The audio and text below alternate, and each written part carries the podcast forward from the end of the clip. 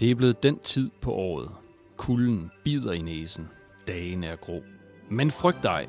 I år er der noget at se frem til. Velkommen til DMJ Xmas, julekalenderen til studerende fra studerende. Rigtig god fornøjelse. Ho, ho, ho, ho. Hej derude og velkommen. Vi håber, at øh, I har haft en god 1. december uge. Og øh, nu bliver det en lille smule relevant, fordi kulden den presser på, og det er lidt gråt udenfor. Og måske så begynder der at dannes en lille smule julestress ude hos jer, kære DMX'er. Og øh, derfor så har vi kaldt dig, Jorden, ind i studiet i dag. Ja. Du skal, du skal holde en lille tale. Du har taget talepapiret med. Ja, jeg skal gøre mit bedste og håber på, at jeg kan sige noget, som er brugbart. Øhm, jeg vil gerne starte med at sige glædelig og forhåbentlig også fredelig december. Jeg har virkelig gået og tænkt i flere dage over, hvad jeg egentlig sådan kunne, øh, kunne sige til jer.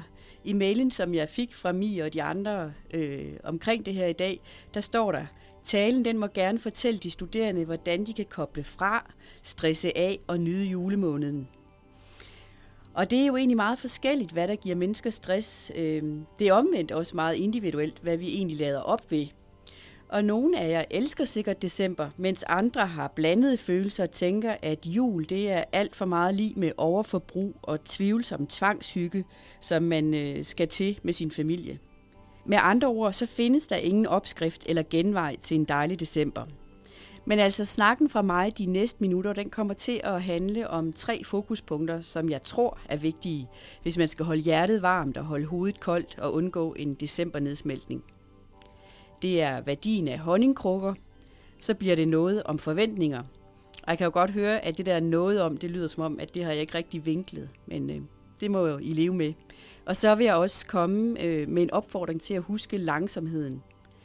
Øh, og jeg kan jo sagtens sidde her og sige, at I skal huske langsomheden, fordi uanset om I går på den ene eller den anden uddannelse, så ved jeg også godt, at december det er lige med eksamensprojekter, BA-opgaver, førsteårsprøve, semesterprojekt, og hvad ved jeg? Jeg gætter på, at I alle sammen har ikke bare én, men flere december deadlines. Så studievejlederens råd om langsomhed virker måske mest af alt latterligt.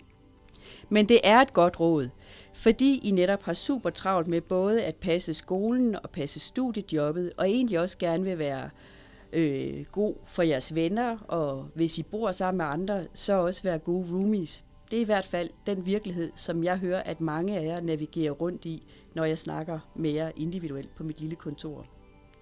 Fordi hverdagen den er hektisk, og den ene uge den drøner over i den anden, så sker der nogle gange det, at man slet ikke opdager, hvor totalt presset man egentlig er. Du kender forhåbentlig dig selv ret godt, og ved, hvordan du bedst kan skrue ned for alt det, som måske hver for sig er godt, men sammenlagt er for meget, og får dig til at ligne et vissent juletræ, der havde haft allerbedst af at blive ude i skoven. Og meget apropos, så er naturen det at være udenfor en god og gratis genvej til langsomhed.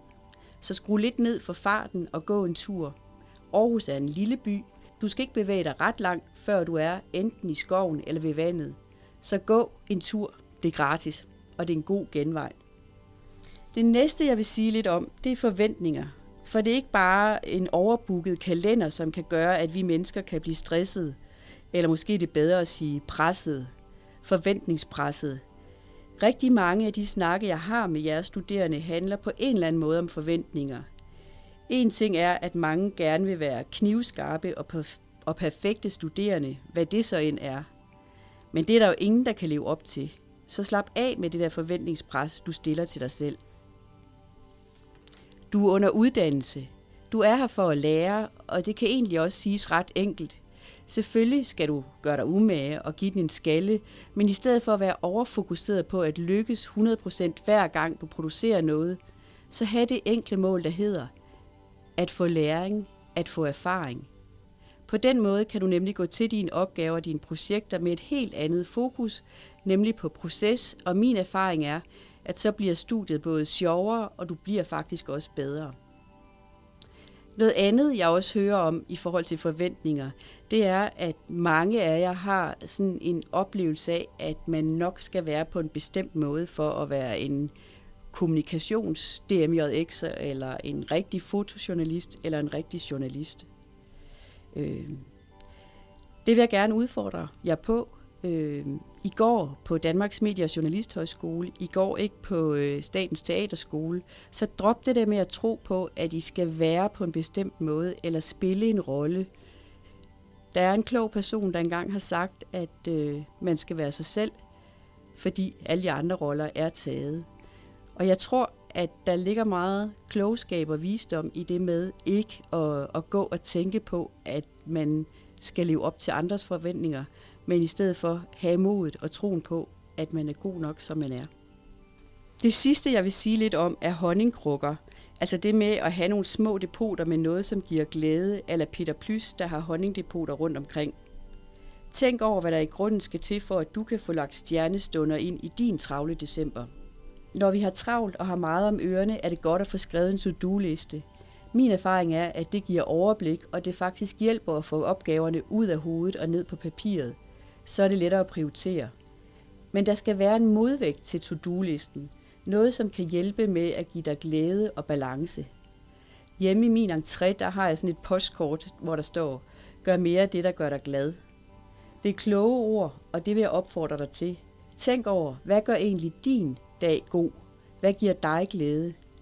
Lav så en lille juhuliste, og ja, nu ved jeg godt, at jeg lyder som en dårlig kopi af Hella Juf, men jeg mener det faktisk. Skriv ned, hvad du bliver glad i lovet af.